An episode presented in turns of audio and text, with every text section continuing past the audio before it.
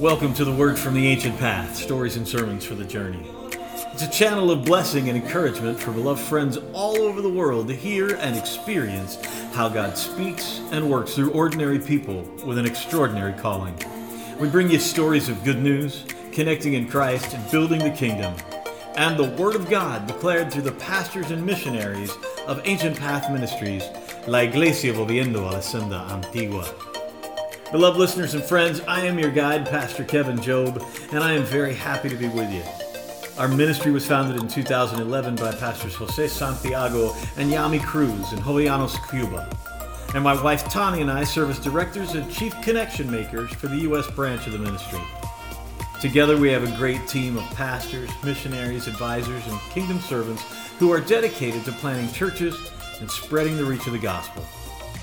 We pray that you are blessed and inspired by these sermons, reflections, and our testimony of what God has done and is doing in and through us.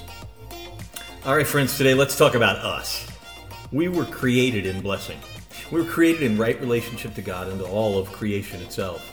And the sin of disobedience wrecked all those relationships, and it has left us separated from God's will and God's ways. But as always, God is faithful and He has a plan. We can express the, God's plan under a big banner. We can call it the kingdom of God. Though we can't figure out how to be faithful, God always is faithful, and one day He will bring all things together under the headship of Jesus, His only begotten Son. And so, in the plan, then, Jesus gives up his rightful place in heaven and he comes to earth in the most absurd fashion as a peasant baby growing up in this little no account town. And you got to ask, what kind of kingdom is this?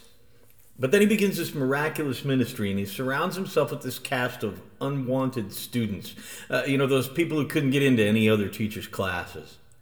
But he patiently shapes and he guides them back from the religiosity of their day, back to God's core values like Deuteronomy 6 5, love the Lord your God with all your heart, with all your soul, and with all your strength. Or Leviticus 19 18, love your neighbor as yourself. He tells them, do what God said rehearse what I teach, talk about these things everywhere. Do all of this with a plan to redeem humanity and all of creation. You see, Jesus was on a mission. And as he neared the end of things, it says in Luke chapter 9, verse 51, it happened that when the days were approaching for him to be taken up, he set his face to go to Jerusalem. And all of that leads us to eight weeks that rewrite world history. And those eight weeks start on a Thursday evening in Jerusalem. It's, it's right before the, the culmination of the festival of Passover, which is at this point a millennia old observance of God's deliverance of Israel from slavery in Egypt by the blood of a slaughtered lamb. Interesting. Jesus, as he often did, turned the Passover dinner ritual upside down that night. He said, You know, this bread we eat, well, it's my body, and this wine, it's my blood.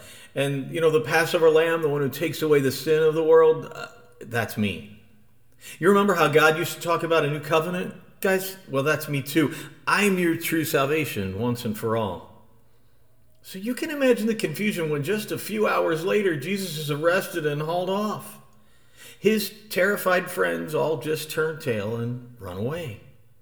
And so, after a joke of a trial throughout the overnight period, in the morning, this renegade rabbi is sentenced to die on Friday around noon. Now, the idea of crucifixion isn't anything new in this time, but this particular execution doesn't go to plan. Strange things start to happen as Jesus hangs there dying.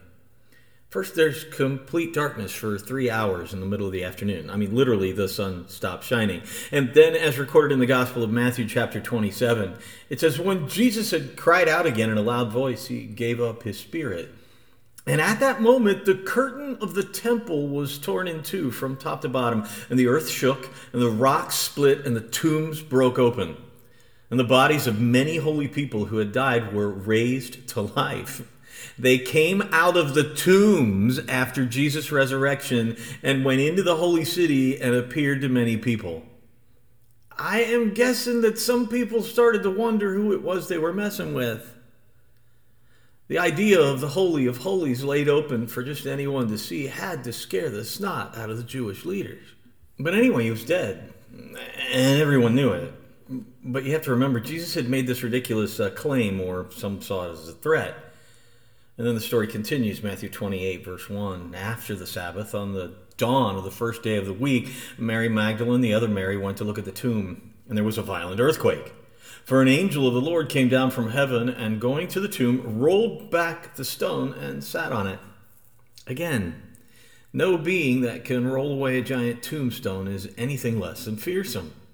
Verse 5 The angel said to the women, Don't be afraid. I know you're looking for Jesus who was crucified. He's not here, he's risen, just as he said.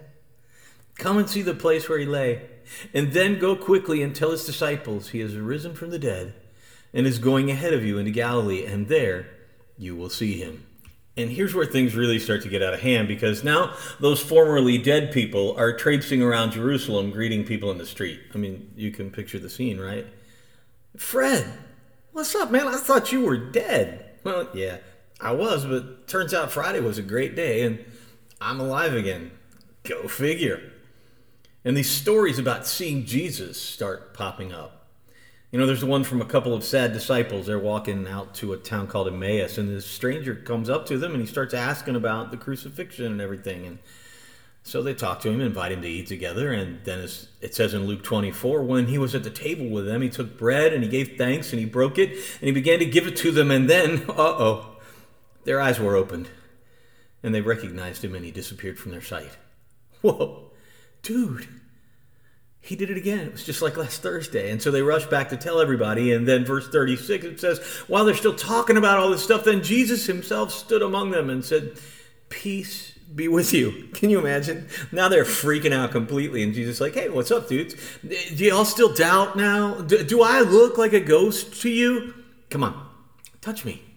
I'm real. Uh, and by the way, have y'all got some fish? I'm hungry. Something is going on and it just keeps happening. In the first chapter of the book of Acts, in the third verse, it says that after his suffering, Jesus presented himself to them and he gave many convincing proofs that he was alive.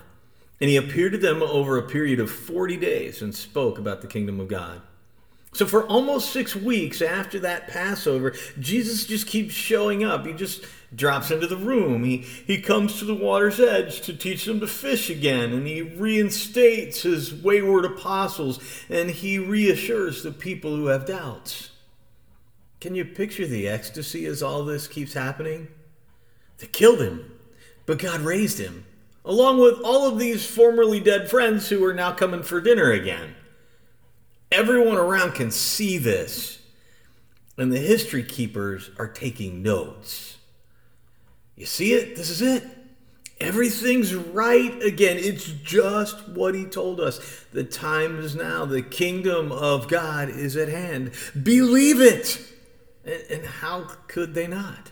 So now, instead of being scared, everybody's all excited about kingdom come, but they want it now. So Jesus, he takes them out on a hillside outside Jerusalem, and rather than finish the whole thing, you know, make the winning score, etc., Jesus instead hands off the ball to his followers. he gives them the mission go make disciples, baptize them, teach them to obey everything that I've commanded you. And he gives them the vision of what it's going to look like. You know, the Spirit's going to fill you with power, and you are going to carry the kingdom news to the ends of the earth. And then, just as quickly as he said all that, He's gone. Which is also just what he told us he was going to do. And they look around and they go, What are we going to do now? So they go back to town. Acts 1 chapter 14 says that then they all joined together constantly in prayer. And this, friends, was a 10 day holy huddle. Men, women, family members who are about to be called out in a new way a way they never suspected. We're going to take a moment now for a short break. Stay with us for more on the Ancient Path. In Ancient Path Ministries, our greatest hope is to carry the light of the kingdom of God into places where it is most needed. We want to see people set free from what holds them captive and offer salvation in Christ to people lost in darkness. We want to live as examples, the oaks of righteousness planted to display God's splendor. Now, our ministry is built on connections in Christ, and our financial foundation depends on the regular partnership of beloved friends such as you. If you'd be interested in becoming a covenant financial partner or just contribute to the work of the ministry, I invite you to visit our website, ancientpathministries.org. Check out the church in action and see how you can be a part of bringing good news, connecting in Christ, and building the kingdom. All right, now uh, let's jump right back into those eight weeks that changed the course of history. Acts chapter 2, verse 1 says, When the day of Pentecost came, they were all together in one place, right? They had come down off the mountain to pray and they had stayed there. And when Pentecost came, they were still seeking God in prayer, still waiting to see what the Lord had to do. And then, boom, the promised Holy Spirit comes and the power switch is flipped on. And that church that Jesus had promised he would build is born. It's born in wind and fire and in dozens of languages. There's prophetic word. There's conviction of sin. There are 3,000 people baptized. And from that day, the world would never be the same. Civilization as we know it changed at its core in actual history on that day. From this unimportant outpost of the Roman Empire, through the life of a peasant carpenter who, well, also happens to be God incarnate, we get the dividing line of world history from before Christ to the year of our Lord. And you know, it doesn't matter how people try to manipulate the initials we put before those years, those numbers mean the same thing. Suddenly, this little gathering of people who were seen as imbeciles for their silly notion of one God who loves his people, suddenly they're transformed into the miracle people in them, you can see the power of the kingdom of God as it is made flesh in the communion of the saints. It's marked by devotion, right? This continually devoting themselves to experiencing all the means of God's grace, the knowledge of Christ, the love of Christ, and our connection to the Father in heaven. It's marked by these awestruck manifestations because the Spirit of God is alive and now in the people of the ancient church and shows himself through miracles and signs. It's marked by generous community. Their only want was to see that everyone was cared for and built up. And it was marked by their adoration for God that they wore on their sleeves. All sorts of praise to God, all kinds of table fellowship, always remembering Jesus. People looked at them and saw what they were living and were impressed. And the Spirit began to draw those people into the flock. And so it was marked by salvations as God added to their number. More people every day were putting their faith in Jesus Christ. That's the eight weeks that changed history. And parts of that eight weeks defy explanation. I mean, how do we explain that so much happened in so little time with so many real people in real places, and that so many real things happen that defy our understanding of the laws of nature? The logic and human reason cannot contain the entirety of this story. If I look back across what I've just shared in the last few minutes, there are at least 25 things that are completely beyond physical explanation. And yet they happened.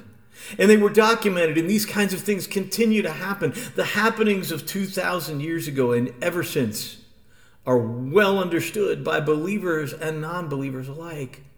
These manifestations of the movement of God's Holy Spirit have never been seriously challenged or questioned by historical consensus in the two millennia since they happened, ever. And so, what was going on? What, what is going on? You know, it's not the easiest thing sometimes to understand it, and it's certainly not simple to just simply try and explain it. Now, on their album in 2004, an album called How to Dismantle an Atomic Bomb, the Irish rock musicians U2 include a song that's written to the church. It's called Crumbs from Your Table. And the chorus goes like this You speak of signs and wonders, but I need something other.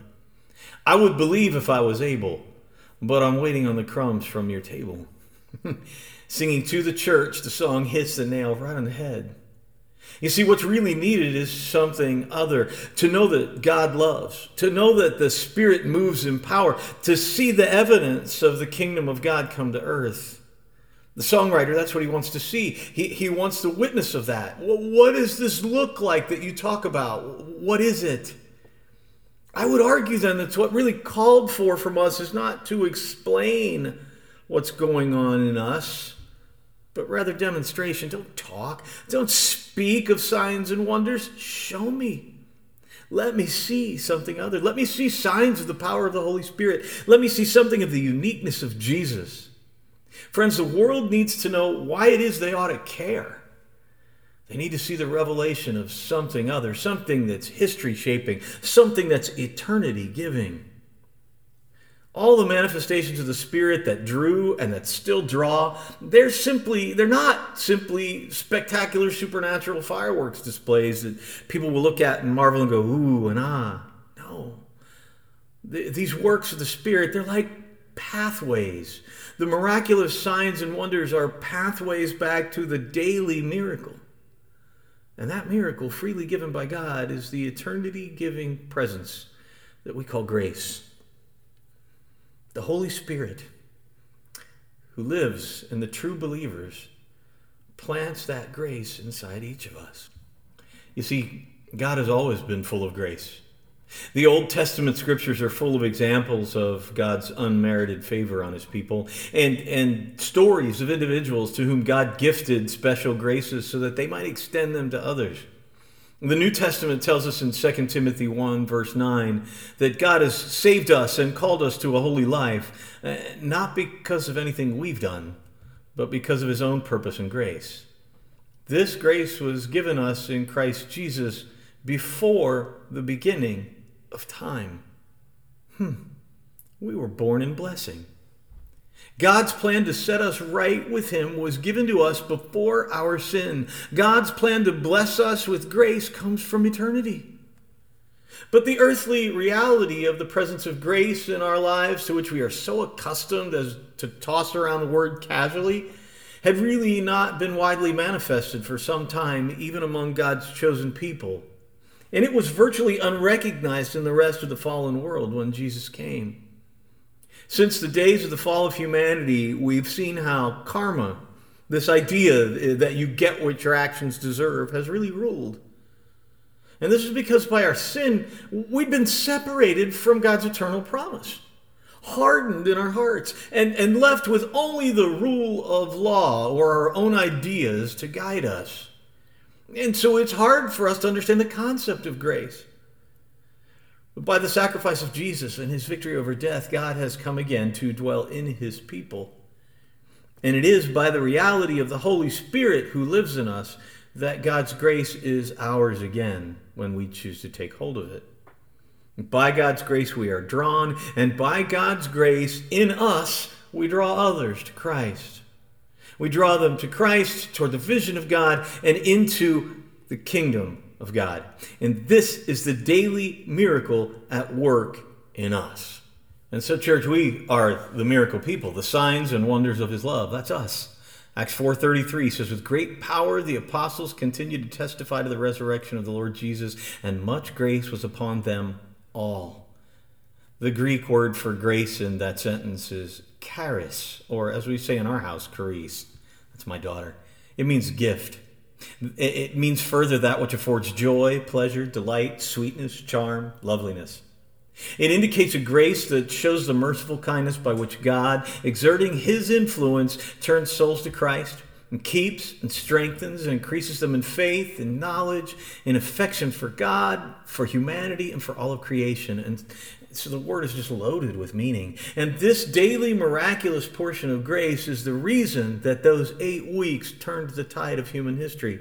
And that the 20 centuries that have followed continue to see the ever steady incoming of his kingdom. So, what do we do with this grace? Let me encourage you seek the things that lead to grace. Jesus' teachings, fellowship with believers, breaking bread, remembering his suffering and death and victory. Pray always Speak and listen to God. Live each day in awe and praise of the God who has done and continues to do things that defy explanation. Allow yourself to be soaked in wondrous grace. And then give away what you've been given. When the world deserves scorn, show them something other. Let the Spirit's work in you turn their souls to Christ. Don't offer what karma would say people deserve, but rather offer them the wonder of grace that they might be drawn into the kingdom movement. Show people the inexplicable, miraculous scandal that is grace. Tell and, and more so show people that before there was time, God knew us, God loved us, God loves us today. God will know and love us when all is said and done, and all because of Jesus. Church, you've been called together to be miracle people, supernaturally empowered to show the signs and wonders of something other, beyond just getting by, beyond the pursuit of happiness. You've been given something history making, something supernatural, something eternity gifting, a bold, compelling, living, breathing image of kingdom come to earth.